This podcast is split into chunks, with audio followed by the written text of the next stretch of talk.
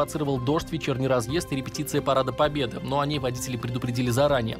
Все же, по данным портала Яндекс Пробки, самые большие затруднения сейчас на внешней стороне третьего транспортного. Три с половиной часа можно оставить на отрезке от Спартаковской площади до Хорошовского шоссе. Внутренняя сторона третьего транспортного стоит от Шарика-Подшипниковской улицы до Савеловской эстакады. Здесь затор на три часа. И настолько же Машайское шоссе и Кутузовский проспект забит от МКАДа до Кременчугской улицы. Два с половиной часа а, можно потерять на внутренней стороне МКАДа от Ленинского проспекта до Волоколамского шоссе. Сейчас плюс 5 в Москве, завтра до плюс 11. Синоптики обещает Максим Добролюбов, служба информации.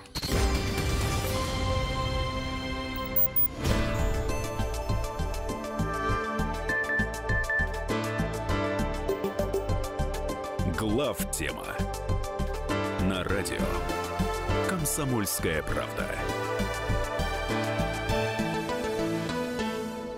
20 часов 5 минут, время московское, радио «Комсомольская правда», прямой эфир, Антон Челышев у микрофона. Сегодня день большой премьеры в нашем эфире. Сегодня э, начинает э, проект, известный, легендарный, я бы сказал, проект «Глав тема». Сегодня начинает выходить в прямом эфире радио «Комсомольская правда». А Михаил Леонтьев и Михаил Юрьев э, стоят в пробках. В пробках в Москве. Сегодня мы репетируем Парад Победы. А в нашей студии Илья Савельев. Илья, добрый вечер. Добрый вечер, добрый вечер друзья. А, вы э, участник проекта «Глав тема». Я ее один из участников, потому что есть еще Анатолий Кузич. Сегодня я его немножечко заменяю. Добрый вечер всем. Рад всех приветствовать. Рад находиться в этой студии. Спасибо большое «Комсомольской правде», что мы теперь выходим здесь. Э, надеюсь, что здесь много почитателей этой программы «Глав тема», потому что программа действительно уже стала э, легендарная. В свое время наделала шума на «Маяке», в интернете, в YouTube-версии. Э, мы выходили и рады приветствовать слушателей «Комсомольской правды». И не только, и тех, кто долго ждал нашего возвращения, и вот оно случилось. Я так понимаю, буду знакомиться с вашей студией. Телефон прямого эфира 8 800 200 ровно 9702. Все правильно? Абсолютно. Антон, ты меня поправляешь. Абсолютно. Я пока пока новый. нечего поправлять, да. 8 967 200 ровно 9702. Это Viber и WhatsApp. Вот они передо мной. Так что если есть люди, которые уже знакомы с главтемой, пишите, будем читать. А сейчас наши э, два мастодонта стоят в пробках. Э, по поводу Вопросов, да, действительно, можно прямо сейчас присылать. Мы какие-то, может быть, даже вопросы... Да сейчас пока здоровки, здравствуйте. Вот а, ну, в общем, да, а, какие-то вопросы будем зачитывать, чтобы просто понять, э, что народ от вас угу. хочет. А чтобы народ что-то захотел, давайте для тех, кто, может быть, э, не слышал никогда о проекте «Главтема», э, расскажите, пожалуйста, сколько лет существует проект? Э, проект существует уже, наверное, года 4, а то и 5. Начиналось это все на радиостанции «Маяк». Я надеюсь, здесь можно такую небольшую рекламу. Ну, с благодарностью, с благодарностью к радиостанции «Маяк». Э, после чего мы ушли в YouTube с «Маяка». Там это было достаточно свободное, резкое и дерзкое творчество. А в свое, ну, я думаю, что Михаил, э, Михаил Зинович Юрьев придет больше расскажет. Мы свернули свое творчество в YouTube, и искали подходящую площадку, потому что проект действительно неординарный, потому что в этой студии будут появляться э, мнения, которые, возможно, вы больше нигде не услышите. Они звучат из уст людей, которые являются инсайдерами многих про- э, процессов, которые происходят в нашей стране. Э, поэтому действительно будет горячо, будет интересно, и не каждая площадка могла принять такое. И мы рады, что «Комсомольская правда», радиостанция, является той площадкой, на которой это можно делать. Э, тогда прямо сейчас да, расскажи, пожалуйста, можем на ты. Конечно. Расскажи, пожалуйста, Какие темы сегодня участники программы приготовили для эфира? Э, что будет обсуждаться? Какие сюрпризы ждут. Вы уж нас простите, постоянный слушатель «Комсомольской правды», за то, что мы э, делаем вид, что мы здесь все знакомы, потому что я в том числе с, а, обращаюсь и к, с, э, к постоянным зрителям и слушателям главтем. Мы отсутствовали долго, накопилось много тем, которые хочется обсудить. Это э, начиная даже с выборов в Америке, почему бы, кстати, и нет. Э, Франция, экономика, российская экономика. Ну, я думаю, что в интерактивном формате вы нам тоже подкинете какие-то очень интересные темы для обсуждения, которые мы сами пока еще не придумали. Поэтому мы открыты к общению с вами. Это будет очень сильно приветствоваться, тем более в нашем первом эфире.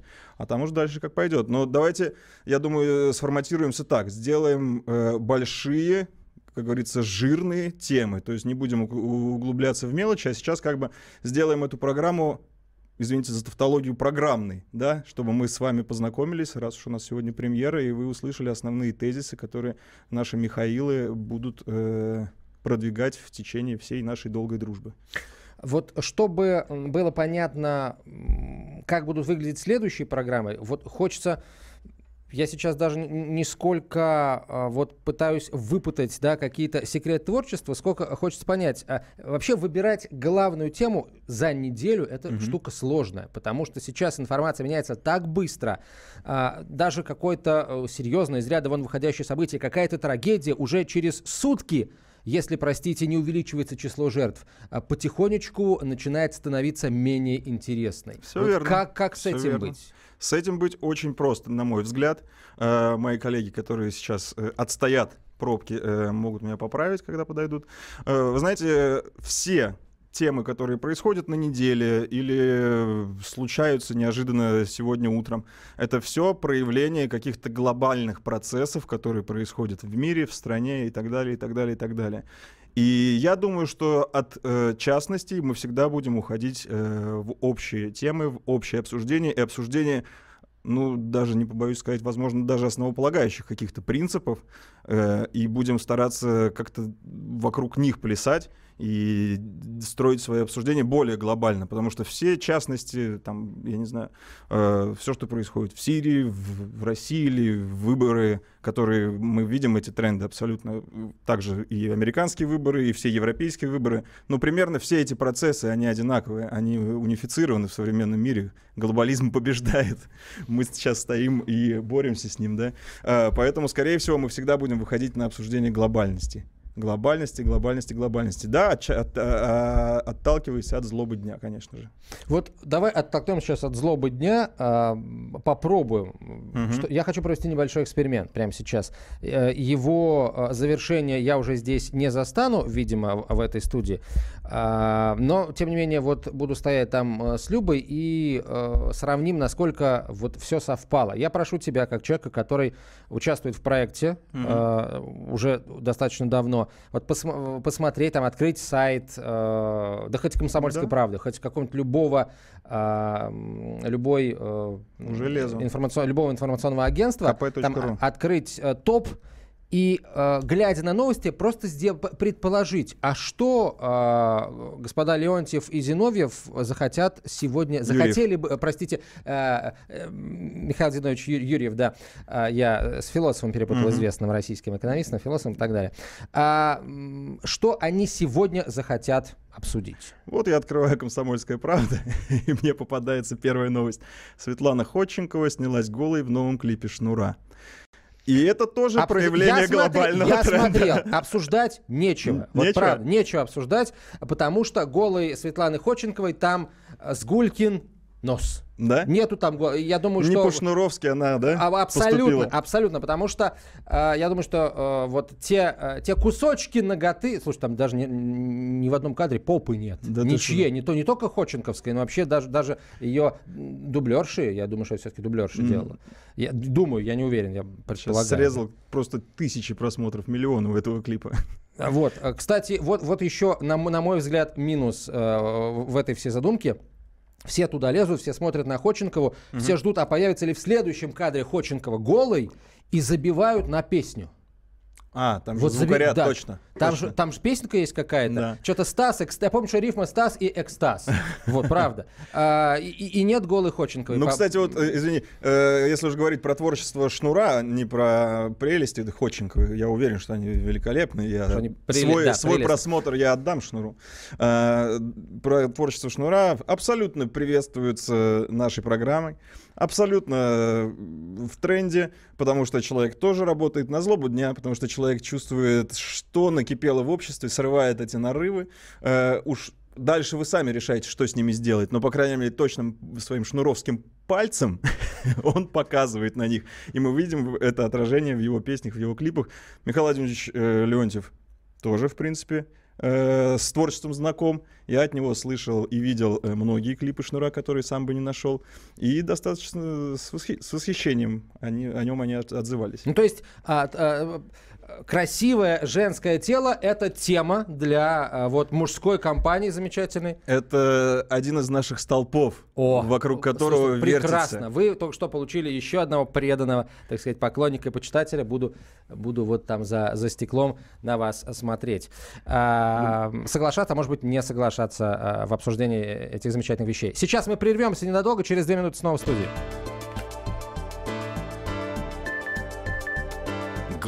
Тема на радио Комсомольская правда. Реклама.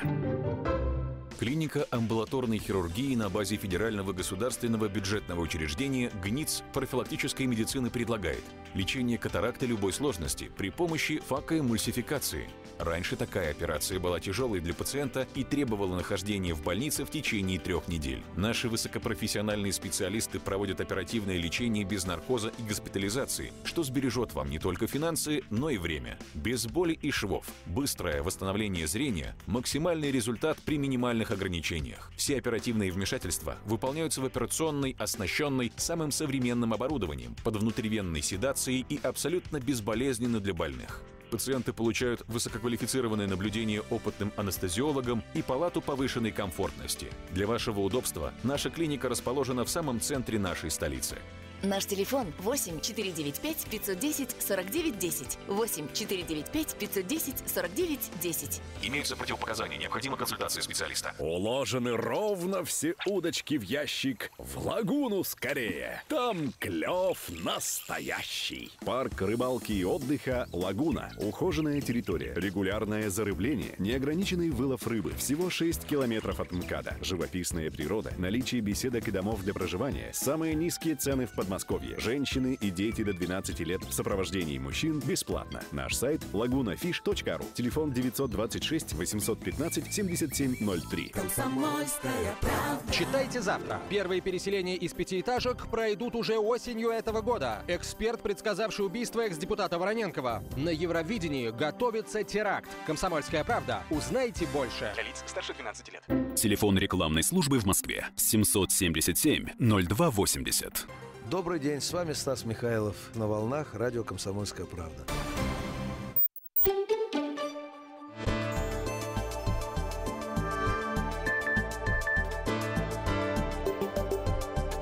Глав тема на радио Комсомольская правда. 2017. Продолжаем разговор. Илья Савельев, Антон Челышев, э, Михаил Леонтьев, Михаил Юрьев в пробке, в пробках в московских стоят. Но, говорят, один из них вот одну пробку преодолел и вот-вот э, появится. Кто, какой из Михаила, давай говорить не будем. Михаил, А, Ну З, ладно, ну все, да. да. Михаила Леонтьева за Михаила З уже Не не, продашь. выдашь, не выдашь, да. А, добрый вечер, Триада, очень скучал, следил в Ютьюбе, а, но, но вернулся комп. Печаль, печаль, печаль у вашего а, почитателя. Рад, что вы вернулись, и теперь с нами пишет Сергей из Ставрополя. Сергей, добрый вечер. Савельеву респект, ура, ждем аналитику. Верните Шрека. А, Что такое Шрек? Кто вы? Что? Э, Шрек Ильич Гоголь была такая программа А. развлекательная. Это тоже делали наша банда, назовем ее так. Мгм, Понятно. Вот, но это развлекало. А Будет ли ответ? Да будет ответ.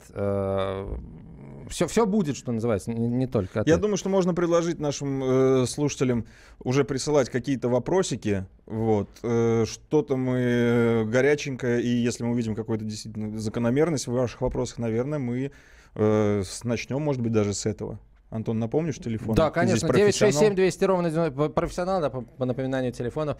Действительно. 967 200 ровно 9702. WhatsApp и Viber. Пишите, э, господа. э, Звонить можно. Кстати, вы как насчет интерактива? То есть... э, С удовольствием. С удовольствием. 8 800 200 ровно 9702. Да. Пока не могу эфира. точно ответить, в каком настроении наши Михаил придут и когда мы начнем брать звонки, но то, что будем брать звонки, это сто процентов. Тем более, я думаю, что сейчас наша аудитория, по крайней мере, московская, достаточно широкая, потому что все стоят в пробках, пробках, делать нечего. Что делать? Слушать комсомольскую правду. Да. А, ну, давай продолжим наш эксперимент. Давайте, да, да, давайте, вот, давайте. э, сделай э, став, ставочку, что называется. Да, вот давай попробуем определить три темы, которые, на твой взгляд, э, сегодня э, Михаил Зиновьев, Миха- Михаил, Зи- Михаил Зинович Михаил Юрьев Зинович Юрьев Да. и э, Михаил Леонтьев, зацепит. да, Я захотят думаю, обсудить поподробнее. Э, французская дама, как знаете, помните был сериал этот Елена ребята? Да. Вот мы его называем Лепен ребята. Ле Пен, ребят. Да, вот э, я думаю, что Лепен мы обсудим и вообще французские выборы. От них уже перейдем, наверное, на этот э, распространенный, как это наз- назвать-то, контрсистемный э, мир, который сейчас вот у нас мы видим, наблюдаем, потому что ну, ни для кого не секрет, что и Трамп задал этот тренд. Здесь тренд, я думаю, слово, наверное, да, приемлемое. Все понимают. Да, я не, да. очень, не очень его люблю, но оно, сволочь, такое удобное. А, так вот, наверное, оттуда мы перейдем вот на какие-то закономерности. Так, французские выборы. Это думаю, тема да. номер раз. Я думаю, что э, по значимости она тема не номер раз, но первая пришла мне в голову. Я думаю, что э, зацепим и экономику российскую. Я думаю, что наша программа сегодня будет э, программной. То есть это будут э, основные тезисы, которые мы будем развивать. И на примере, например, фра- французских выборов э, мы, наверное, разобьем. А, Слушай, очень важно. Вот ты сказал, э, программа будет программной, то есть вы будете объяснять, э, Нашу показывать, да, а, описывать трех китов, на которых э, стоит ваша программа. Э, Да. Вот эм, те идеалы, которые она отстаивает и защищает. Да, у нас есть Расскажи, пожалуйста, концепция. Начни. У нас есть концепция. Э, Эта концепция заключается в следующем. Мы немножечко можем быть резкими в заявлениях э, по поводу того, что нужно сейчас делать. Эти заявления могут несколько не вписываться в существующую реальность и быть достаточно радикальными. Но мы говорим здесь о том, как должно быть как должно быть э, и по отношению, конечно же, к России, для, чтобы выгода, в первую очередь, выгода приобретателям была Российская Федерация, российский народ. И из этих э, соображений, с этих позиций мы будем рассматривать все с позиции того, как должно быть. И поверьте мне, э, смелости делать так, как должно быть, э, смелостью обладают немногие сейчас. Обладают немногие, но есть люди, есть люди, которые э, поступают так, как нам кажется должно быть. А Как э, удается вот на... Это, это действительно очень э, дорога, с одной стороны, э, благородная, иногда благодарная, ам, но очень часто ваши оппоненты, я буду наз- называть их своими оппонентами тоже, потому что я тоже вот тех же, собственно говоря, ценностей придерживаюсь, а, если переборщить слегка, сразу говорят, популисты. Как, эм, с одной стороны, не дать повода называть себя популистом, с другой стороны, аргументированно м, спорить Я думаю, с что оппонентом? Э, популизма в этом будет, поверьте мне, не очень много, потому что не все э, тезисы могут отвечать этому принципу популизма. На самом деле есть у Михаила Зиновича книга, которая называется «Третья империя». Э, Многие почитатели главтемы читали ее, и опять тавтология. И она как раз... А вот Михаил Зинович. Вот про книгу заговорили, он сразу пришел. Вот. э, И в ней очень много раскрывается, очень много раскрывается того, о чем мы будем здесь говорить. Михаил Зинович, здравствуйте. А. Михаил Юрьев а, в нашей студии, а, один из участников программы «Главтема», а я с вами, я с вами прощаюсь. Михаил Юрьевич, здравствуйте. Присаживайтесь, надевайте наушники. Антон, спасибо тебе большое. Спасибо вам, спасибо Добрый вечер. за подмену. Добрый вечер, товарищ. Знакомый голос. Да. Здравствуйте. Прошу всех извинения, но форс-мажор в Москве, сами знаете, выехал за два часа. Да, стояли вместе с танками в пробке. Нет, с танками мы разминулись. Тогда без... Это Леонтьев стоял с танками, он выехал за три часа, поэтому его и нет до сих пор. Э, Мы с- познакомились уже с Антоном, познакомились с нашими уважаемыми э, слушателями. Э, Вот интересуются, в каком формате мы будем это все делать. Во-первых, э, с возвращением многие поздравляют. Спасибо. Э, Интересуются, в каком формате мы это будем делать, э, вести программу. Давайте, может быть, как-то сориентируем людей. То есть у нас есть уже заготовленные темы, потому что мы с вами из-за пробок не успели перед Да все, да все мы успели, не будем лицемерить. А, тем более, что в пробку я провел время в пробке, так сказать, с пользой, слушал, как вы начали передачу. вдвоем. А, и, в общем-то, на самом деле, по сути, все анонсировали. То есть, действительно, мы вот этой вот вводной передачей, а, э, я думаю, что мы так кратко остановимся на главных болевых точках того, что происходит в стране и мире вот, ну, с начала года, с того mm-hmm. времени, как мы не выходили в эфир. Mm-hmm. А уже дальше, со следующих, будем, как обычно, отталкиваться от каких-то событий недели. Да. Ну вот с чего начнем? Э, Я думаю, с выборов. С французских? Ну, э, на самом деле, э, мне кажется, что если говорить о э, в таком вот, э, э, э, если можно даже так выразиться, полуфилософском э, ключе, то есть в аналитическом, в стратегическом таком, то есть как раз о таком, которым интересуются очень многие наши слушатели, и прошлые, и будущие э, э, слушатели постоянные КП радио, которые, я надеюсь, теперь часть из них станет и нашими слушателями постоянными. А вот с этой точки зрения, на самом деле, все эти выборы это все одно и то же. Они вскрывают одни и те же тенденции.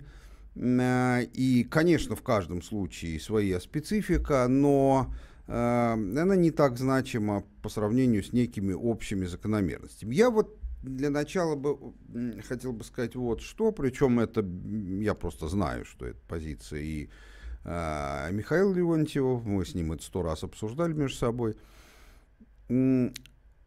Вот э, и то, что произошло э, в Америке, но особенно на самом деле то, что происходит вот сейчас во Франции, показывает абсолютное торжество политтехнологий.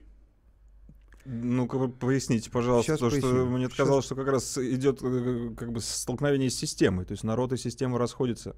Да, замечательно. Мне так казалось.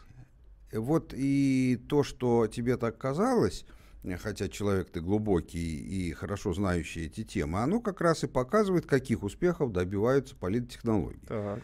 А, ну, ты прикинь, все же очень просто. А, я не простой человек, не я лично, а вот кто-то, я обобщенный, uh-huh. да, так сказать. Вот я хочу, чтобы во Франции прошел мой человек. А я вижу, что народ настроен антисистемно.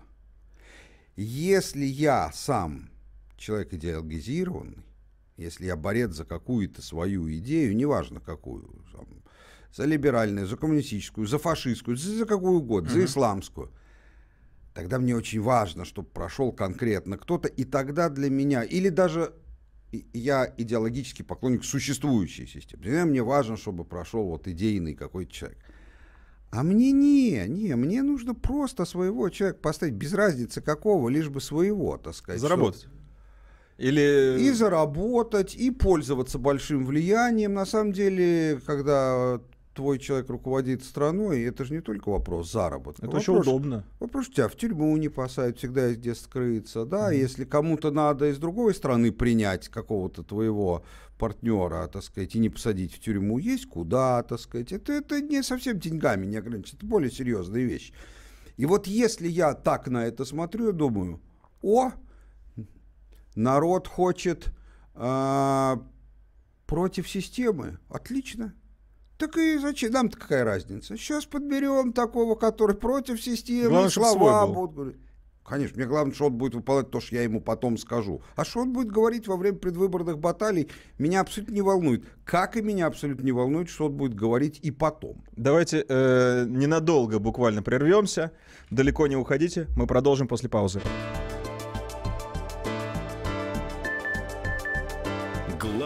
Тема на радио «Комсомольская правда». Реклама. Время ехать на Байкал за оздоровлением и знакомством с нетронутой природой Байкала. Байкальская резиденция. Номер один в рейтинге отелей на Байкале. Приключения начинаются здесь. Подробности на байкалрезиденс.ру. Телефон 8 495 662 71 53. Комсомольская правда.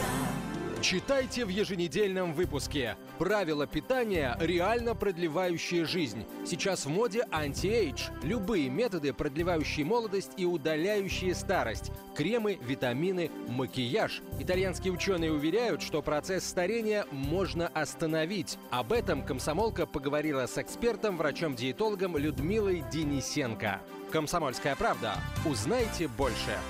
Старше 12 лет. Телефон рекламной службы в Москве 777 0280. Это величайшая тайна всех времен. Три российских государя получили ее от ветхозаветных пророков и апостолов. Разгадка тайны в бестселлере Дмитрия Миропольского «Тайна трех государей». Слушайте очередную главу романа сегодня в 23.05 по московскому времени. Читайте на сайте kp.ru и в газете «Комсомольская правда». Когда начнутся первые сносы и расселение ветхих пятиэтажек по новой программе реновации жилья?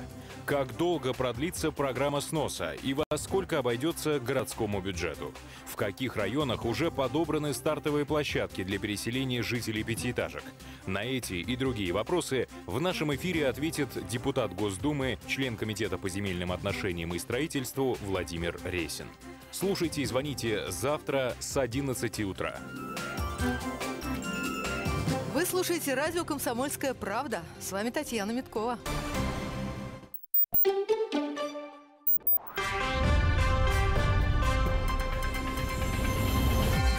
Половина девятого в Москве в студии Максим Добролюбов. Здравствуйте. Все самое важное за две минуты. Склад с химическими веществами для удобрений загорелся в подмосковном Щелкове. В огне 300 квадратных метров. По предварительным данным, пострадавших нет. Спасатели замеряют предельно допустимую концентрацию вредных веществ в воздухе, пока все в норме. Синдзо Абе констатировал прогресс на пути к заключению мирного договора с Россией. Премьер-министр Японии выразил уверенность в дальнейшем развитии этих шагов. Сегодня он прилетал в Москву на переговоры с Владимиром Путиным. В ходе диалога также затрагивали тему совместной хозяйственной деятельности на Южных Курилах. Народный артист России Александр Розенбаум во время выступления в Саратове сломал несколько ребер. При каких обстоятельствах это произошло неизвестно, но в связи с травмой концерт, запланированный следом в Волгограде, пришлось принести на 23 мая. Об этом сообщается на официальном сайте музыканта. Сразу же после выступления в, в Саратове исполнитель улетел в родной Санкт-Петербург, где будет приходить себя после травмы. Следственный комитет завел уголовное дело в отношении пяти полицейских в Петербурге. В поле зрения спецслужб попали замначальника полиции МВД по Выборгскому району и четыре оперуполномоченных. По версии следователей, они вступили в сговор для имитации работы по выявлению наркопреступлений. Министр курортов и туризма Крыма поддержал идею молодежи возродить фестиваль «Казантип». По мнению Сергея Стрельбицкого, возрождение фестиваля поможет привлечь туристов в Ленинский район полуострова. При этом министр отметил, что выступает за развитие спортивного направления фестиваля. «Казантип» проводился в Крыму с 92-го. После воссоединения Крыма с Россией у правоохранительных органов возникли претензии к организаторам фестиваля из-за массового распространения на нем наркотиков. Все подробности на сайте kp.ru, самом популярном СМИ Рунета. Сейчас плюс 5 в Москве. Завтра до плюс 11 будет облачно и местами дождь. Максим Добролюбов, служба информации, радиостанции «Комсомольская правда».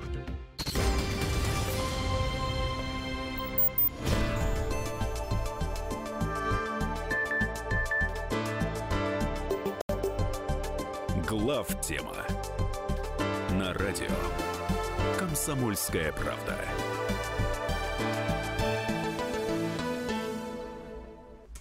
Добрый вечер еще раз. Э, напоминаю, что это даже не знаю, что это сказать, программа или шоу. Надо выбирать. Нет, шоу это, если бы мы, как, Танцевали как вы до этого говорили, как та актриса в клипе Шнура, если бы мы, так сказать, голыми решили выступить, как сам Шнур в молодости грешил. Ну, А то есть есть куда расти нам. Пока мы программа, а вот до шоу мы еще дорастем. Я предлагаю тебе вспомнить, что все мы трое женаты, в том числе два Спалился. Михаила м, недавно, так сказать. Поэтому получим по полной, если будем как Ходченкова себя вести. Итак, это программа э, «Главная тема», главтема в студии э, я, Илья Савельев и Михаил Зинович Юрьев. Э, Михаил Зинович, как вас представить правильно, чтобы я не сделал никакой ошибки? Как меня представить? Ну, если быть точным, то так. Значит, в прошлом бывший ученый, бывший командир взвода в армии, бывший оперуполномоченный БХСС, бывший советник правительства России в ранге министра по промышленности, бывший заместитель председателя Госдумы, а ныне скромный техасский нефтяник, или, если быть точнее, газовик. А в России числитесь как безработный.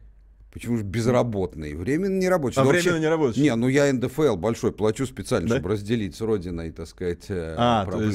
да. родина- Хотя меня никто не заставляет, но я перевожу деньги оттуда какие-то и плачу Мгм. довольно прилично. НДФЛ, исчисляемый десятками миллионов рублей каждый год.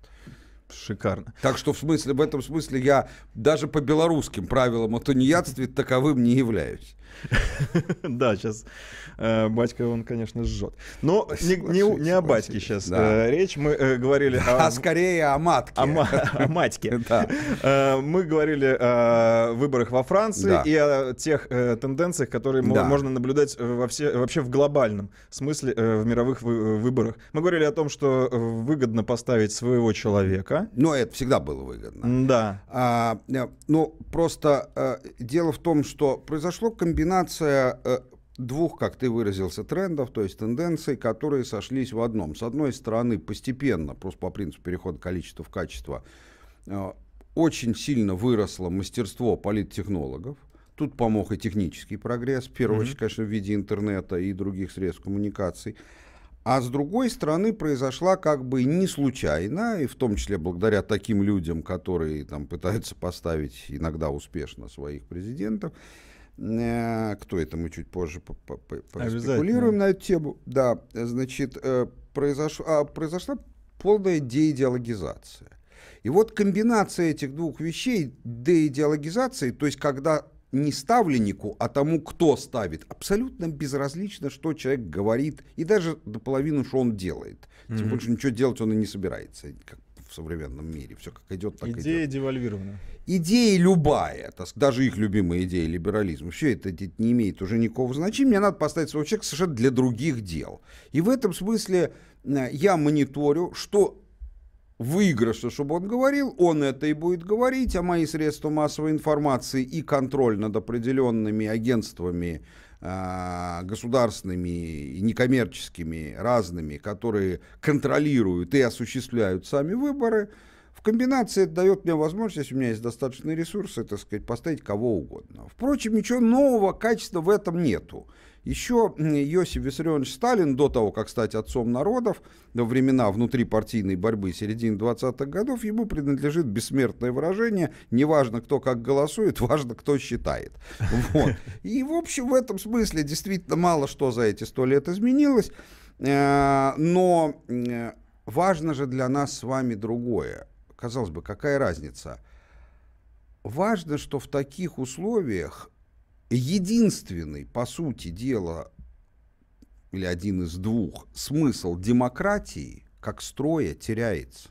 Я под демократией в данном случае имею в виду не любую выборную систему, а имею в виду демократию в современном представлении, то есть с всеобщим избирательным, всеобщим равным избирательным правом. Когда весь, Мгм. не просто как кто-то выбирает, а когда выбирает весь народ. И, э, Почему она? Ну, потому что, э, как бы всегда считалось, что да, все понимали, что демократия это очень неэффективный механизм, все понимали, что власть при ней слабая, и это заложено, и это создает для реализации чего угодно, включая хорошие вещи, э, какие большие сложности. Э, Понимали, что общенациональные задачи решать в демократическом э, обществе сложно, ну, просто потому что оно расколото Ну не зря отцы-основатели такую систему выборов в Америке организовали, чтобы прямого избирательного права не было. А Америка не строилась как держава изначально, она Да. строилась как союз общин, то есть который занимается власть с э, организацией жизни, то есть местным самоуправлением. Соседей сильных, от которых надо обороняться, или наоборот на них наступать не было. То есть в Мгм. этом смысле. Вот. Ну, э, не хочется сейчас далеко уходить. Вы говорили, Не две хочется. тенденции деидеологизация, и вторая... И вторая о, роста и- и эффективности политтехнологий. А, вот. Да. И вот в комбинации с этим выясняется, что э, э, какие-то Ротшильды, Ротшильд. Вот мы, которых, вот мы и произнесли Ну, за имя. Макроном стоят Ротшильды. А, э, Юмор заключается в том, что деидеологизация, деидеологизация зашла настолько далеко, что никто это в самой Франции особо даже и не скрывает. То есть это не считают таким фактом, который, если станет известным, то тогда никто за Макрона не будет голосовать. Не, известно, что его ставит Ротшильд, да и хрен бы с ними, да, так сказать. Народ залезет в Википедию, почитает, кто такие Ротшильды. В принципе, почему бы и нет? Ну да, так сказать, там антисемитизма сейчас во Франции нету, так сказать, а э, нелюбовь к банкирам, которые хотят стать хозяевами страны или уже ей являются, Ну, это же уже идеология, а мы деидеологизированы. Ну и не сильно она колышет этих Да, поэтому и не колышет. Это Макрон. А с другой стороны, наша девушка прекрасная, Марин Ле Пен. А, Но торжество этого тренда это Макрон. А, И- и а вы- мы сейчас про него. Поэтому он, скорее всего, и победит. Именно потому, что этот тренд является доминирующий. А, Ле Пен является а, олицетворением инкарнации тренда старого. То есть, когда идет конкуренция идей и идеологии. А, то есть мы сейчас находимся на в переломном моменте, как раз наблюдаем вот этот вот слом, когда еще э, старая, как сказать, школа или старая традиция может хоть немножко противостоять. Ну, в любом вопросе, в любом деле почти любое время является переломным, потому что когда один тренд окончательно побеждает предыдущий, то тут же появляется новый, который начинает постепенно побеждать э, победивший. Это, это жизнь, диалектика, так сказать как раньше говорили. Поэтому я к чему это все говорю? Я это говорю к тому, что независимо от того, кто выиграет во Франции, вот даже если представить себе, что во Франции выиграет Ле Пен, и это будет, казалось бы, торжеством идеологического подхода, э, старого, не, на следующих вы- выборах все равно выиграет какой-то обобщенный Макрон. Этот Не тренд. дотянет. Да не в этом дело, этот тренд сильнее.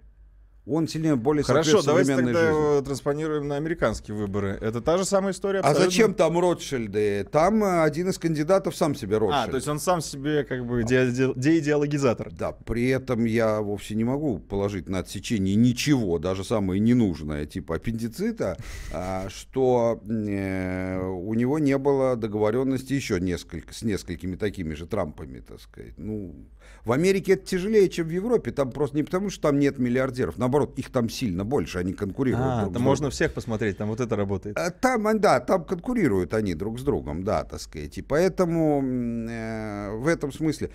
Но для меня, еще раз повторяю, все это означает одну единственную вещь, в первую очередь, что касается самих выборов. Что вот демократия еще была хороша тем, что она как бы пар выпускала из людей. У людей Мгм. было ощущение, ну, слушай, ну, плохой президент, ну, мы сами виноваты, сами избрали.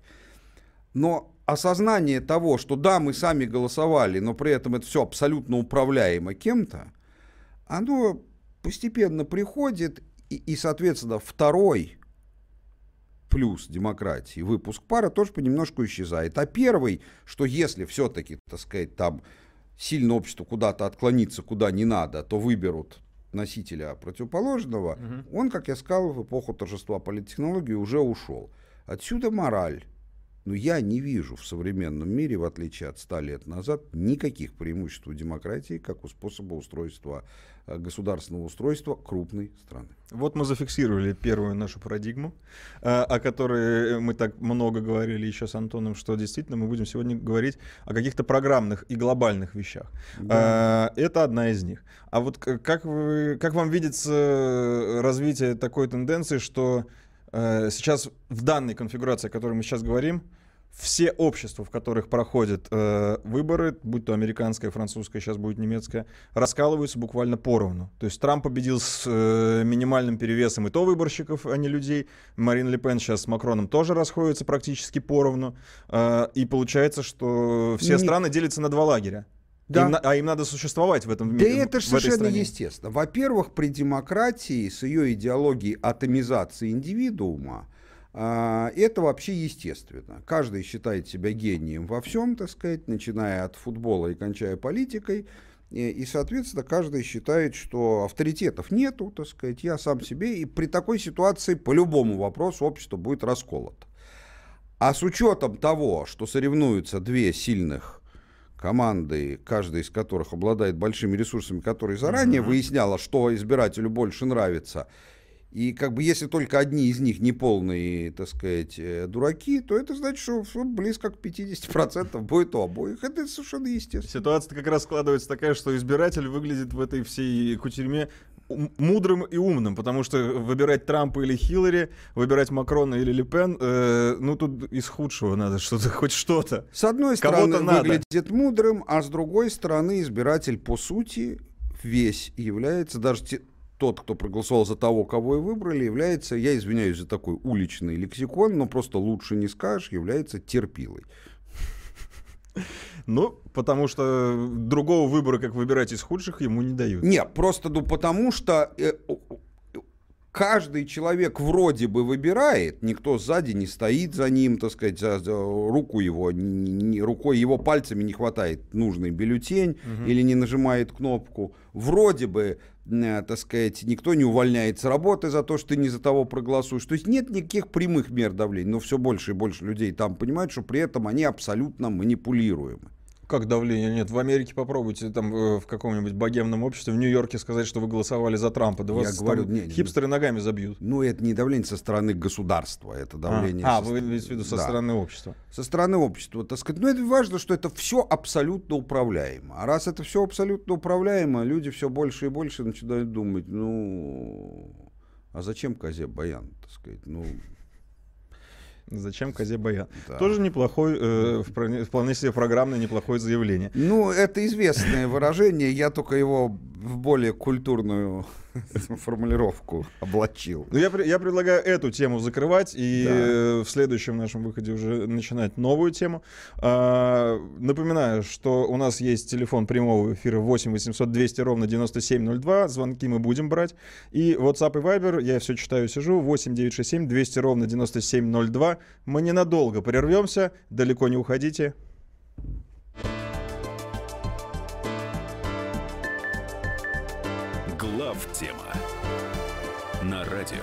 Комсомольская правда. Реклама.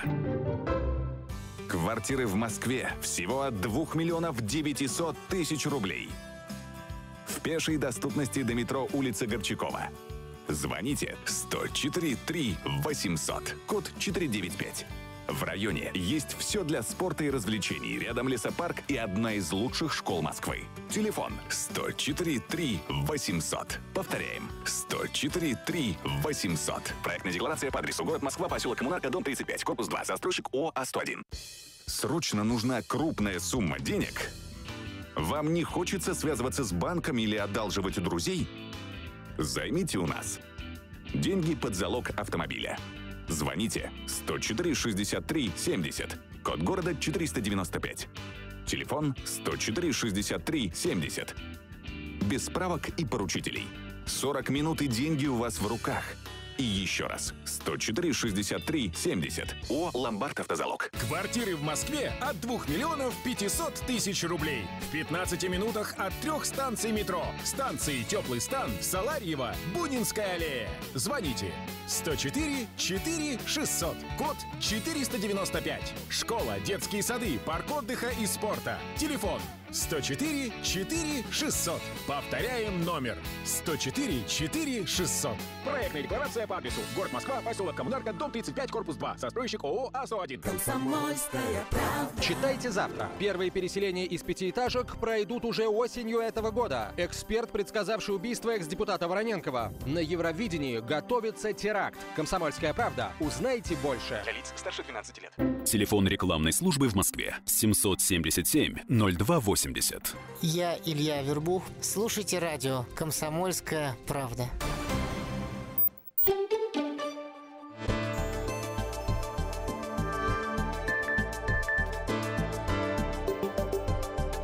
Глав тема на радио «Комсомольская правда».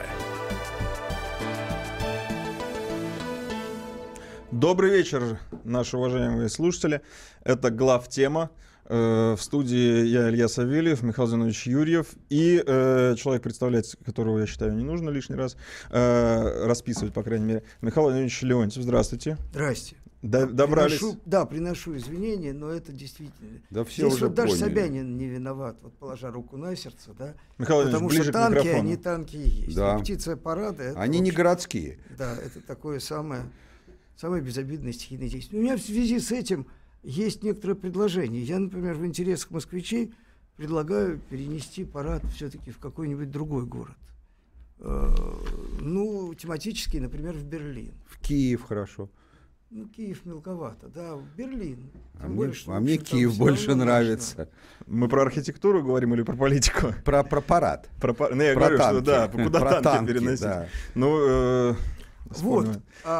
А, Чтобы дойти до тему. Берлина, Да. через Киев придется пройти все равно. Продолжение. Ну, Да. почему же? Нет. Не обязательно. Ну, Как известно, можно ехать в Тулу через Париж. Так что... Вот. Продолжай А, тему выборов. Это есть только с точки зрения украинского фронта, но есть еще белорусский фронт. Значит, с точки зрения выборов, да, вот я слышал, естественно, все в машине, все, что говорил э, Миша, да, все, что здесь говорилось, я, в принципе, с этим согласен, тем более, что он и сам сказал, что мы много раз это обсуждали. Я бы хотел просто немножечко, поскольку мы на все это смотрим с точки зрения России, э, у нас все время существует некая такая тенденция ждать решения наших проблем за счет победы прогрессивных, э, антиглобалистских, антиатлантических, э, значит, там, евроскептических сил в странах, которые являются территорией, в общем, потенциального противника. Э, Я напомню просто историю поучительную середины 2000-х годов, когда многим, в том числе вот мне, могу честно сказать, казалось, что произошли необратимые процессы уже в наших отношениях с Европой, то, что можно назвать, некоторые называли планом Путина, то есть это план глобальной такой европейской конвергенции. Путин же, в общем-то, человек, в общем, вполне проевропейский, прогерманский и так далее. Естественно, Германия была ну, ключевым звеном этого процесса, Э, значит, когда э, была идея, она базировалась на нашей, так сказать, э, энергетической мощи, то есть такая энергетическая конвергенция, на нее технологическая. Ну, я напомню, что был, например, согласован э, вопрос вступления России в ЕДС, то есть в корпорацию авиастроительную. Мы готовы были в значительной степени свернуть собственное гражданское авиационное производство, чтобы стать равноценным партнером в ЕАДС. Звучит как предательство. Ну, это не звучит как предательство, потому что с точки зрения, это, это действительно, ну, сейчас два глобальных игрока на этом рынке, Boeing и э, Airbus, да, на самом деле, да, то есть и АДС, и американская. Вот, и больше там, в принципе, никого нет, и в ближайшее время вряд ли появится. Мы про дальнюю авиацию говорим? Что? Или вообще про любую? Про магистральную. Про Я, магистральную, да. я, я, э, говорю о действительно э, ну, основном рынке гражданской авиации, Мгм. потому что я опять же не хочу уходить в детали. У меня был разговор с Пикерингом, который в свое время он был послом в США, но он В был России. э, вот фу, в России послом.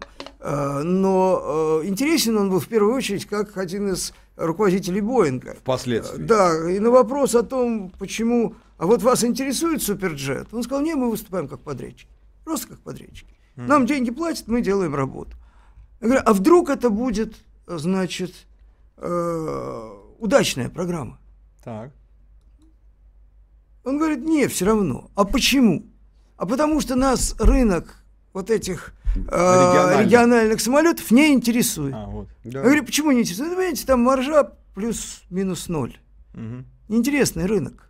Я говорю, так вы и поэтому э, отдали это там бразильцам, И канадцам. нам, да, И канадцам. И, по-моему, да, вы правы, да. Пусть- именно пусть- поэтому. пусть играются. Вот, э, пусть играются, да. То есть можно, конечно, с этого рынка сыграть. Собственно, я думаю, что многие страны, которые хотят в эту глобальную конкуренцию мировой авиации включиться, они так и сделали. Им ушли от темы. Да. Я к чему говорю, что было, и все это уже было овеществлено коалицией, э, вот три персонажа, там Путин, Шредер, Шрак, да, в какой-то степени Берлускони. Берлускони же, он же, конечно, был совершенно проамериканский, но при этом он, э, у них были очень хорошие отношения с нашим президентом. Вот, и он тоже из-за этого частично пострадал, да, хотя геополитически, казалось бы, какие проблемы.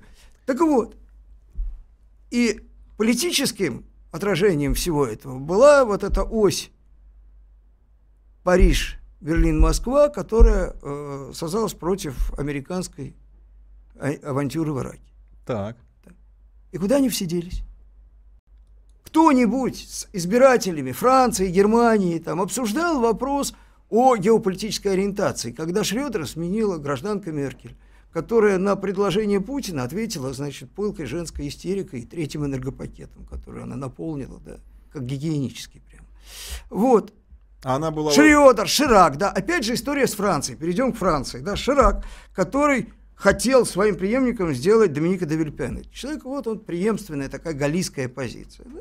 И как чертик из табакерки был вынут Саркози. А это вот первопроходцы вот той вашей Да. идеи Да, да. Ротшильдов. Да. Ну, не обязательно. Ну, Это не совсем Ротшильд, там скорее корсиканская мафия. Не-не-не, Да. я не говорил Отношения, чем Нет, да? Про Ротшильдов я говорил в плане Макрона. У Макрона Да, Ротшильды, а да. там А корсиканская я и мафия. говорю, да, Ну, что это какая может разница? быть любые А, игроки. вот. Какая разница? Но э, важно что? Что Европа находится под внешним управлением. И вот когда американцы вдруг обнаружили, что как же так, они вроде как будто бы все профукали, они быстро навели порядок, потому что все европейские элиты, все европейские медиа, лучше всего это видно на Германии, абсолютно полностью подконтрольны. Абсолютно, да? Мгм. Значит, методика, вот Миша об этом говорил, методика здесь простая. Это монополия на управление компроматом. Ого. Вот. Она монополия, том да. числе. Смотрите, Фион в политике во французской. а, с 93 года он министром в разных правительствах, премьером был. И ничего такого не не вдруг, вдруг, а когда вдруг обнаружилось? Когда понадобилось, когда понадобилось отсечь, ведь как выглядела конфигурация накануне выборов? Лепен Фион, побеждает Фион. Так. С точки зрения, а главное сейчас какая геополитическая задача перед хозяином стоит? Дисциплина, изоляция России. Надо изолировать Россию. Что ж такое, да? И, значит, вынимается заготовленный парень, как это отдельный вопрос, как. А Россия Вот, вообще как- Я к чему говорю, что мы свою политику не должны строить. Это похоже на э, троцкизм в какой-то степени. Вот э, троцкисты, э, большевики троцкистского направления очень надеялись на победу мировой революции. И всю судьбу, значит, э, советского проекта они связывали с тем, победит ли мировая революция или нет. Вот. Ну, у них там была своя концепция философии, у нас, к счастью, таковой нет. Вот. И связывать судьбу российского проекта, если таковой есть, вообще судьбу России, с тем, победит ли среди стран на территории противника да, кандидат э, лояльной России, который разрушит, это невозможно. Ну, победит хорошо, да. Не победит, ну, на самом деле, э, вот это, это, это очень такая ложная приманочка. А да? как- как- какая роль вообще э, во всем этом России? Потому что они все, они так громко кричат, кричат, Нет, кричат, всех роль пугают. двоякая. С точки зрения Да. процесса избирательного практически Это никакой. это- это понятно. Нет, вот а с точки точки зрения судьбы внутренних- кандидатов, ну если бы. Фион не числился у них другом Путина, является ли он другом Путина или нет, это вопрос второй, да? Но если бы он не был записан по этой статье, то нормально бы все было бы у Фиона, и был бы он президентом Франции. Нет, ну вот эти вот теневые э, люди, которые... С этой ста- точки зрения роль в России большая, но пассивная. Для этих, я э, неправильно задал вопрос, для этих людей, которые там, назовем их сегодня Ротшильдами, что-то как-то они вот э, звучат хорошо, э, для этих людей Россия, она кто? То есть она... Не, ну там решается целый ряд разных вопросов. Миша совершенно Не, не, прав. не, дай- что... Миш, можно я скажу? Просто в Понимаете, контексте да, того, что... я говорю? Понимаю. А, на самом деле очень просто. Миша говорит немножко про другой аспект. Да, я А, и дело в следующем. А, как действуют в своем внешнем управлении другими странами США? Их сила заключается в том, что они давно поняли, что держать надо всегда на длинном поводке.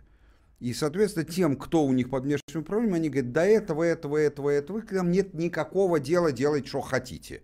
Вот ваша обязанность, все остальное нам абсолютно до одного места.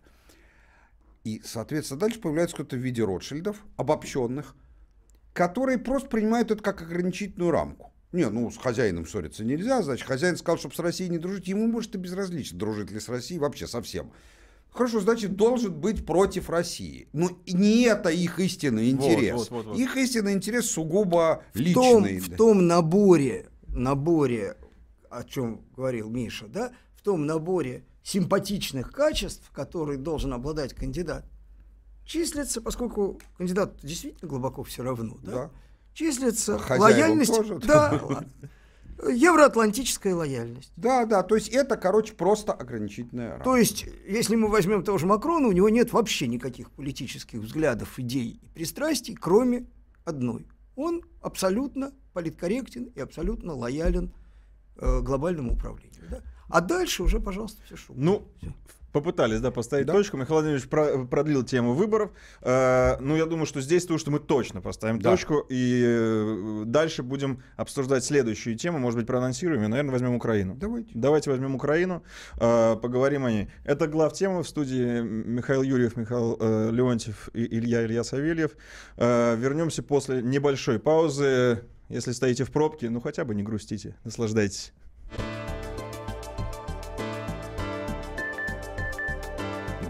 Тема на радио Комсомольская правда.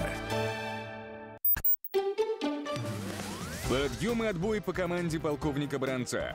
Репортажи спецкора Дарьи Асламовой из горячих точек. Жаркие дебаты Александра Гришина с ключевыми политическими фигурами.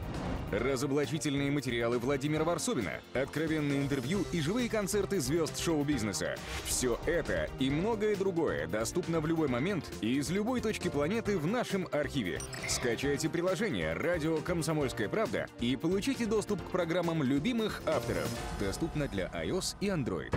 Мигранты и коренные жители. Исконно русское и пришлое. Культурные конфликты и столкновения менталитетов. Пресловутый НАЦ-вопрос встает между нами все чаще и острее. Ставим его ребром на радио «Комсомольская правда». Программу «Национальный вопрос» слушайте каждую пятницу после 7 вечера по московскому времени. Что бы вы сделали, если бы у вас была своя земля на Дальнем Востоке?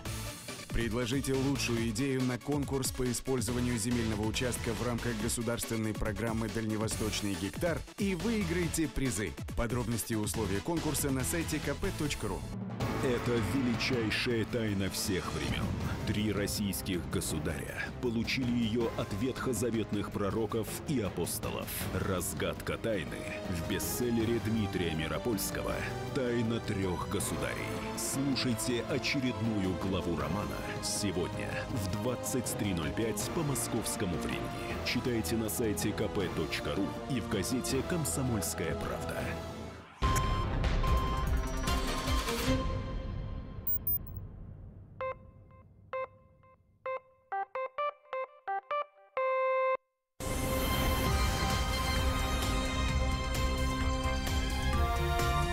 «Комсомольская правда».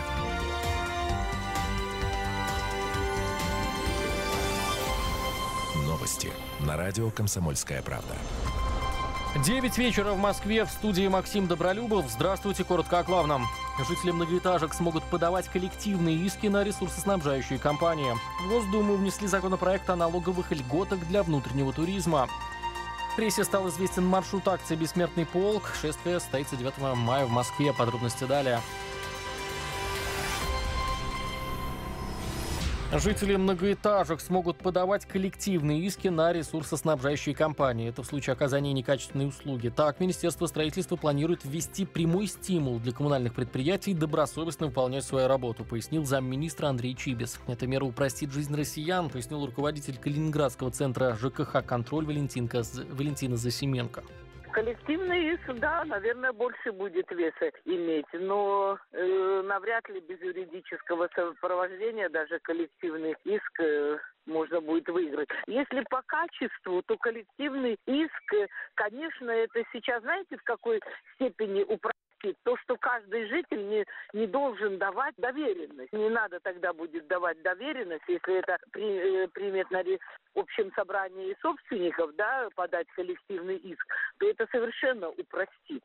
Действительно, и председатель, если он согласится пойти в суд с коллективным иском, то это упростит вот в части того, что не надо э, собирать довер... доверенности со всех э, жителей, Заместитель министра строительства ЖКХ Андрей Чибис считает, что проблема с коммунальными ресурсами касается чаще всего большинства жителей дома, и именно поэтому обращение с коллективным иском является оправданным и эффективным. В Госдуму внесли законопроект о налоговых льготах для внутреннего туризма. Речь идет о затратах работодателей на организацию отдыха сотрудников на территории России. Авторы члены Совета Федерации. Они предлагают не облагать налогом прибыль бизнеса, которую он тратит на оплату отдыха и путешествий своих сотрудников, но внутри России.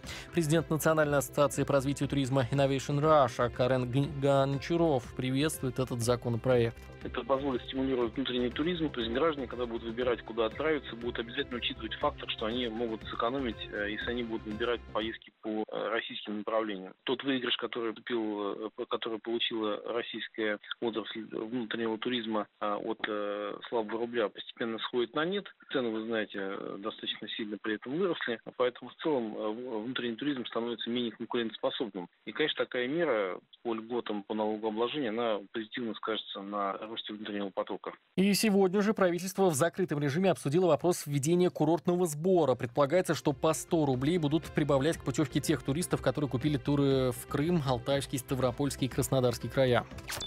Постпред США призвала Совет Безопасности ООН оказать максимальное давление на Россию за поддержку Дамаска. По мнению Ники Хейли, давление на Москву поможет улучшить гуманитарную ситуацию в Сирии и положит конец преступлениям в этой стране. Постпред США также предложила членам Совбеза не обращать внимания на то, что российская делегация говорит на заседаниях Совета Безопасности. Вместо этого она предложила верить фотографиям и гуманитарным работникам организаций подконтрольных США прессе стал известен точный маршрут и время акции «Бессмертный полк». Колонна начнет движение по Ленинградскому проспекту от метро «Динамо» в 3 часа дня по московскому времени 9 мая.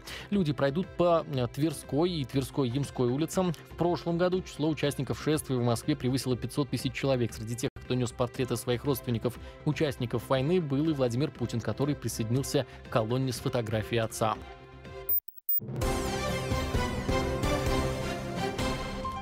Завершение о валюте, дорожной обстановке и погоде. Официальные данные Центробанка. Доллар 56 рублей 97 копеек, евро 62 рубля и 17 копеек. Дорожная ситуация в городе оценивается еще в 7 баллов. Так много заторов из-за дождя, вечернего часа пика, репетиции парада Победа. Ну, все же по данным портала Яндекс Пробки, самые большие затруднения сейчас на внутренней стороне Садового кольца. На 2 часа и 10 минут пробка от улицы Воронцова поля до Цветного бульвара.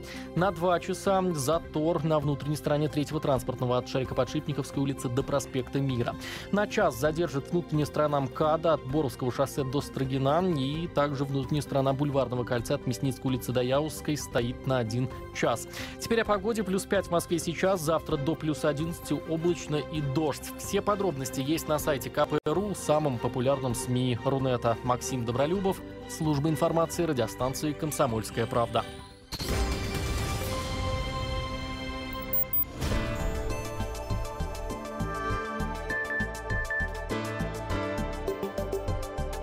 Глав тема на радио «Комсомольская правда». Добрый вечер еще раз. Это глав тема. Приветствуем всех, кто сейчас наблюдает красоту московских пробок. Можно разглядеть архитектуру, которую вы, может быть, на скорости не замечали. Увидеть что-то новое вокруг себя, познакомиться с кем-то в пробке. Это тоже, Заборы, кстати, способ. Заборы. Например, да, которыми машины. строительная деятельность обозначена. Да, вот сейчас- вы меня все удерживали от этого страшного шага. Это а я Михаил- все-таки накануне Украины скажу. Вот никакого отношения Сергей Семенович Собянин к сегодняшнему коллапсу не имеет. Вот это честно, да. Но в целом, конечно, маленький вклад он внес даже в это. Но я наконец понял, вот я долго думал, каков градостроительный идеал нашего мэра. Я все время раньше клеветнически полагал, что это город Когалым. Тем более, что там была даже теория соразмерности застройки величины улиц и так далее. Да? Я ошибался. Благодаря, значит, кризису в отношениях Соединенных Штатов с Корейской Народно-Демократической Республикой мы много раз видели кадры города Пхеньян. Я понял, что градостроительный идеал Собянина – это Пхеньян. Огромные, довольно большие дома, как говорят клеветники, без лифтов. Вот. А, и, в общем, частично незаселенные. Значит, колоссальные тротуары и практически нет транспорта индивидуального. Да? Не уверен, что есть общественный, но, в общем, пешком ходить полезнее. У нас, на кстати, велосипеды деле. тоже Велосипеды, появились. да. Да. Нет, но это точно Пхеньян. Это потрясающе, конечно. И, ну, в общем...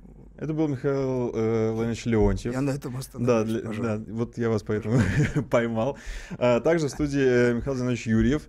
И тему выборов мы закрыли. Давайте немножечко, раз уж проанонсировали Украину, э, немножечко о ней поговорим. Причем не будем, э, не, не будем долго задерживаться, не будем э, отталкиваться от новостей, а поговорим в общем, да?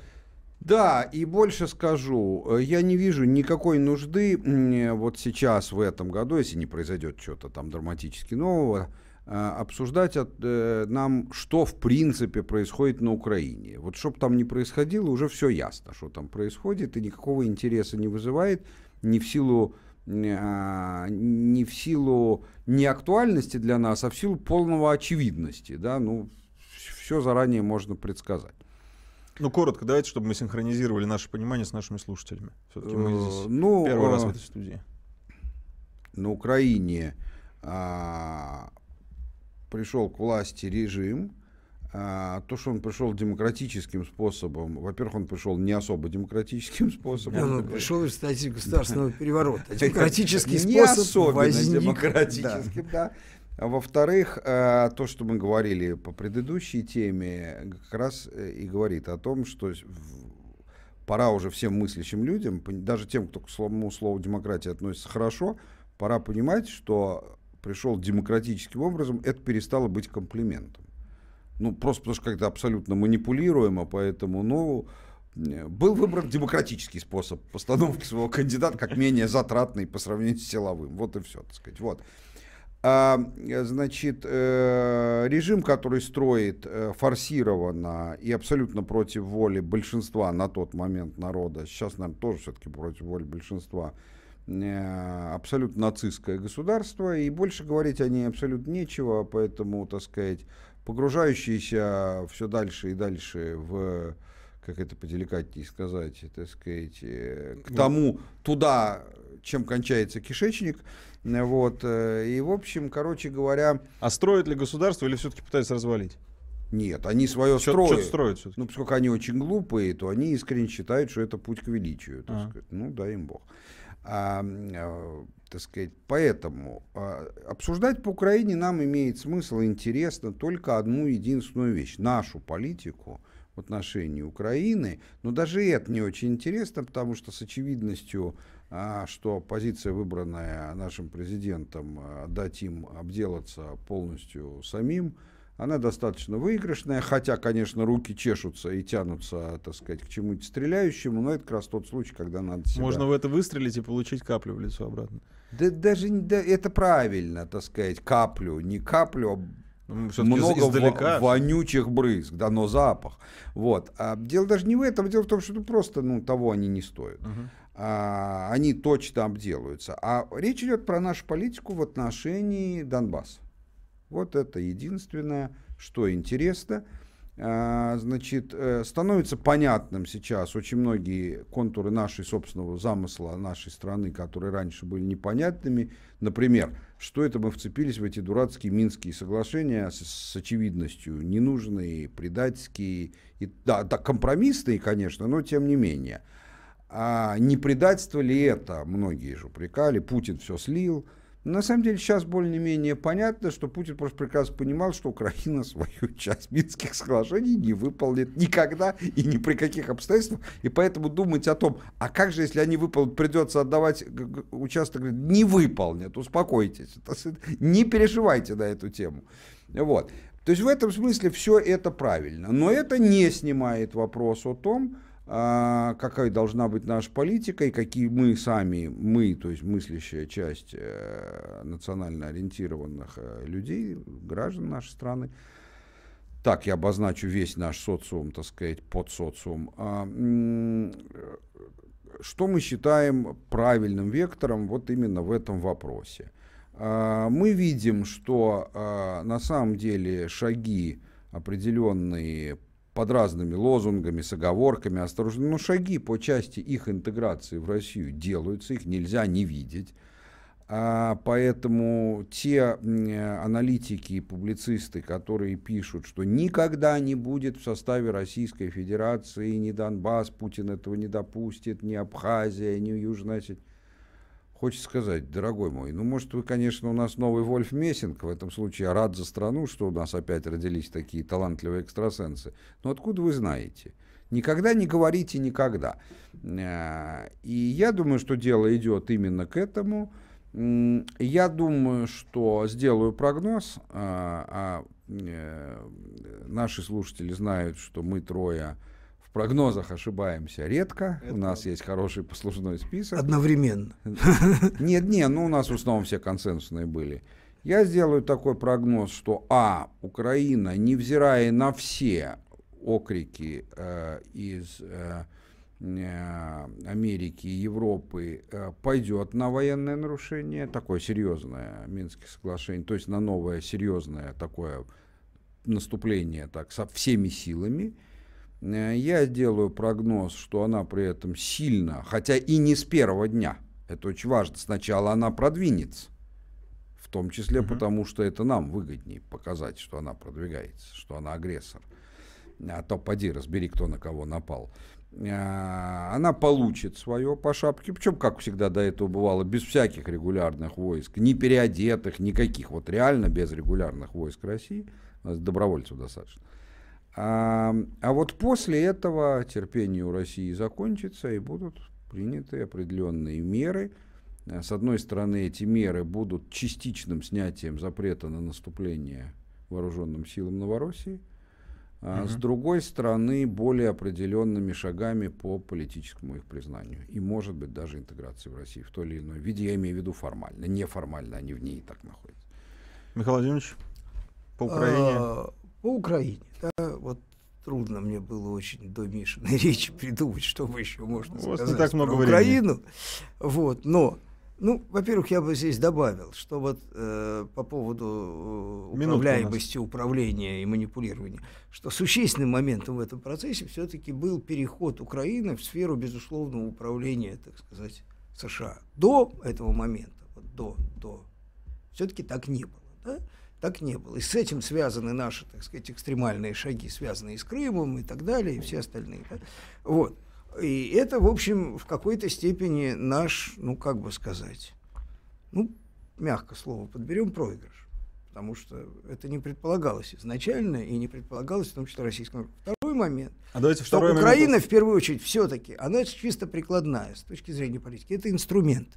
Это инструмент, и сам украинский кризис был придуман как гениальный по эффективности инструмент управления миром, в том числе и управления Европой. С этой точки зрения прямая связь с тем, что происходит во Франции на выборах, и тем, что Прервемся. происходило на Украине, она есть, да.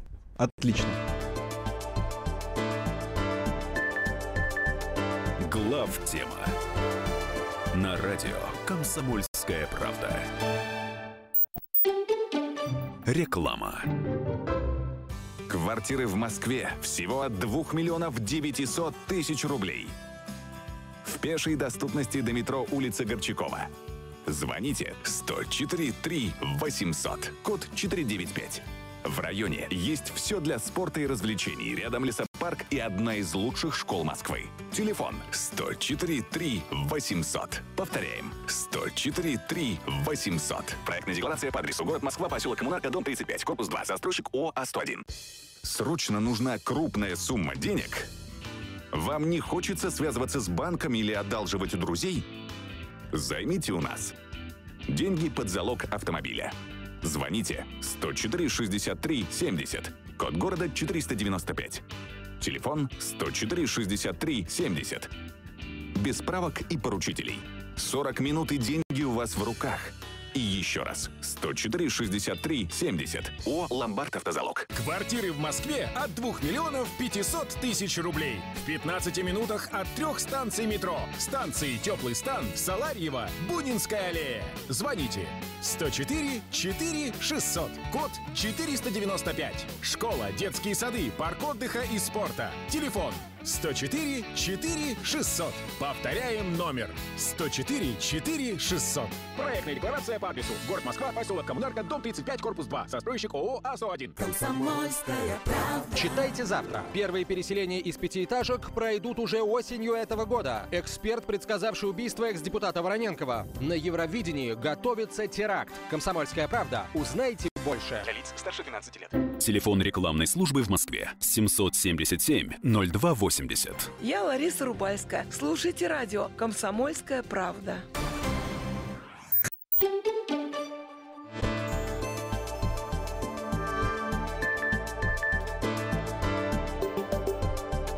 Глав тема на радио Комсомольская правда.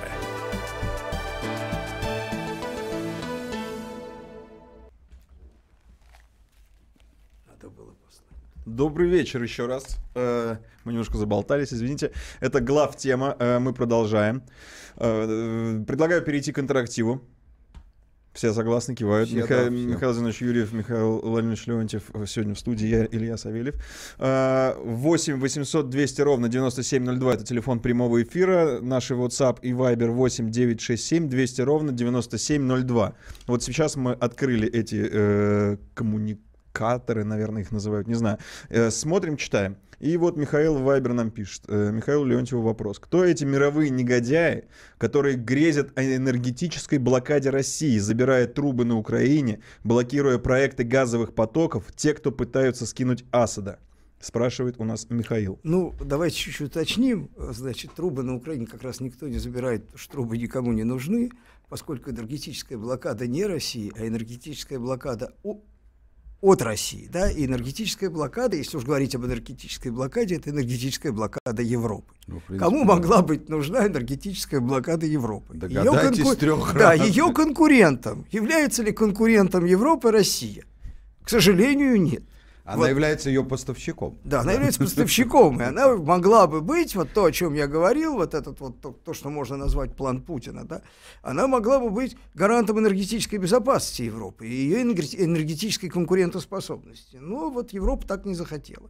Вот. Значит, интересно, что вот эти же самые негодяи, мы сейчас это очень хорошо видим, Потому что это теперь не какие-то абстрактные негодяи, а, в общем, довольно конкретные. Вот, когда говорят глобальная элита, кто такая глобальная элита? Вот американцы, антиамериканизм. Посмотрите на бедного несчастного Трампа. Я не знаю, останется ли он бедным несчастным до конца своего срока.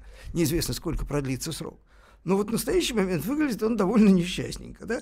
Вот это самая глобальная элита, которая не обращает внимания даже на, собственно, вполне легитимное поражение себя на выборах в якобы стране гегемонии, которая mm-hmm. просто его зажала, пользуясь выстроенной системой, кстати, сдержек и противовесов, которые отцы-основатели Америки, а Америка и есть государство, которое была для этой сначала американской, а потом и глобальной элиты построено, оно ограничивает, жестко ограничивает власть президента, который некоторым казался наделенным какими-то сверхъестественными полномочиями. Кстати, я хочу заметить, что в Америке э, полномочия президента большей частью презентационный. У него много очень презентационных полномочий. А реальные полномочия, то есть он выглядит чрезвычайно могущественным в то время, как он выполняет волю этих элит. В тот момент, когда он ее перестает выполнять, он начинает выглядеть как, как клоун. Обама. Как клоун. Вот. И, э, и из него и делают клоуна на самом деле. Посмотрим. Трамп человек не последний, на мой взгляд. И я надеюсь, что он все-таки из этой ситуации попытается как-то вывернуться. Будем пока следить. особенно не видно. Будем следить. Не видно, да. У нас есть человек, который э, первенец наш в, наш в этом эфире, Алексей. Э, насколько я понимаю, из Санкт-Петербурга. Алексей, добрый вечер.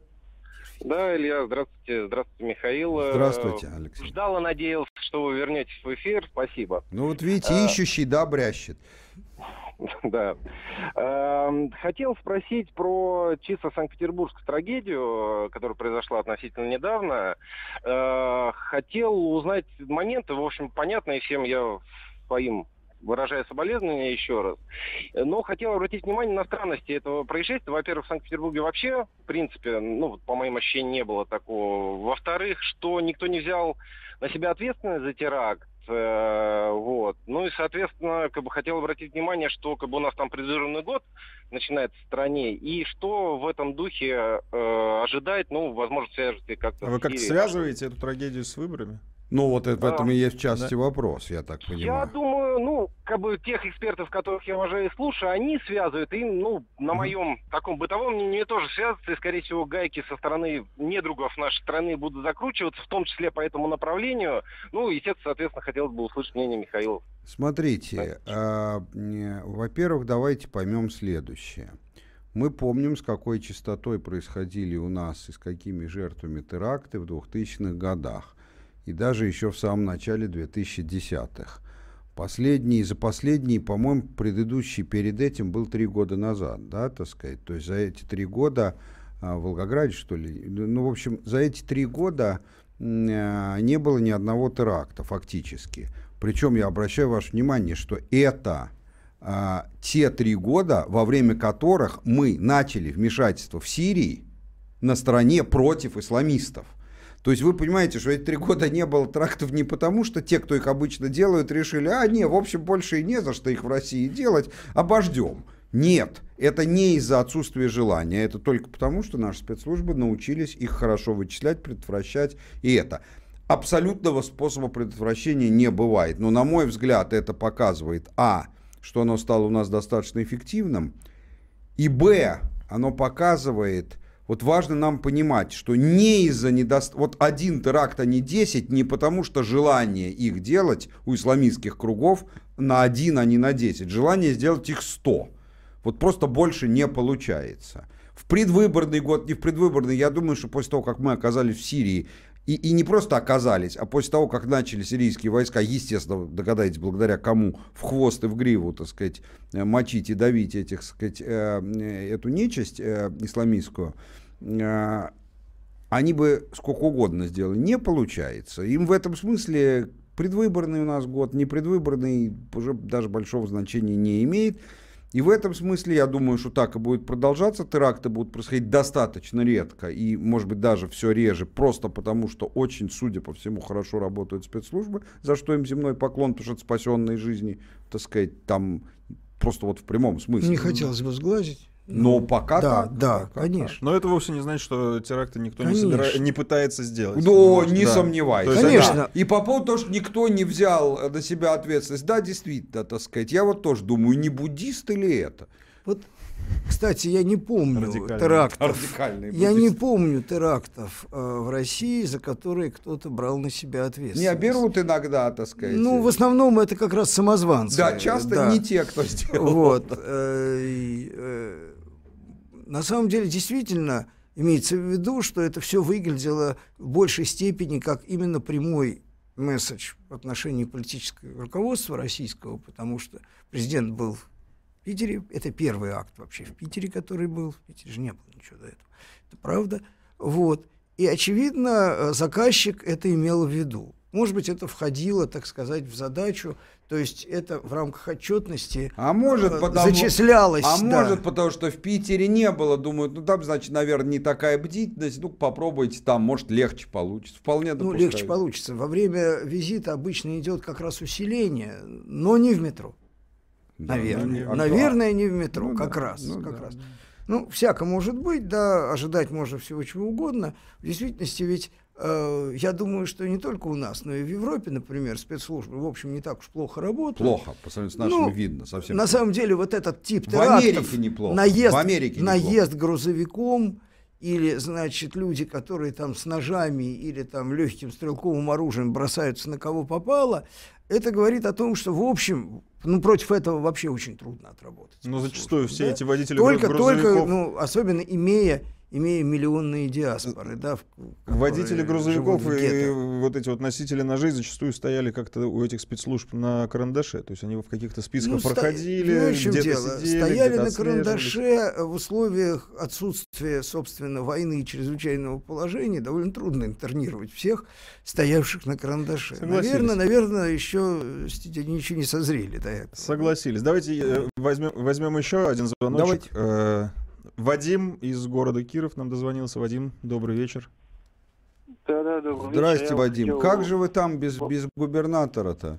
Держите пока. Есть там губернатор. А как без губернатора? Мы с губернатором Васильевым. Есть губернатор. Да, да, я имею в виду без бывшего губернатора. С будущим. Ну, наблюдаем за его судьбой, как у него там со здоровьем все. В общем, наблюдаем, наблюдаем.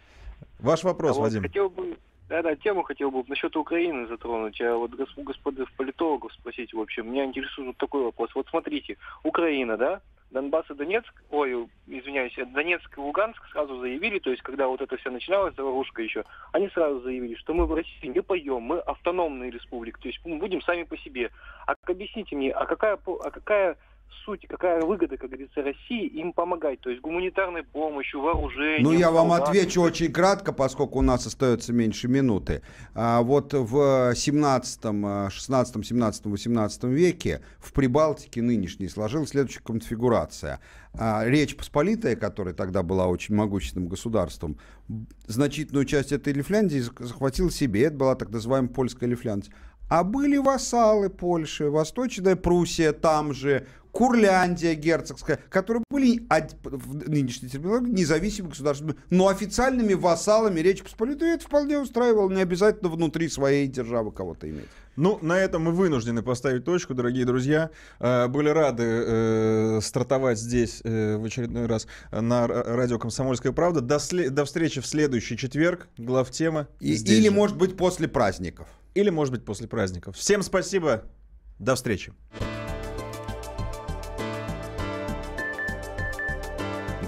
Тема на радио Комсомольская правда. Специальный проект «Радио Комсомольская правда». Конкурс корпоративного гимна. Если вы хотите стать участником конкурса, отправляйте свою заявку. Все подробности в эфире радиостанции и на нашем сайте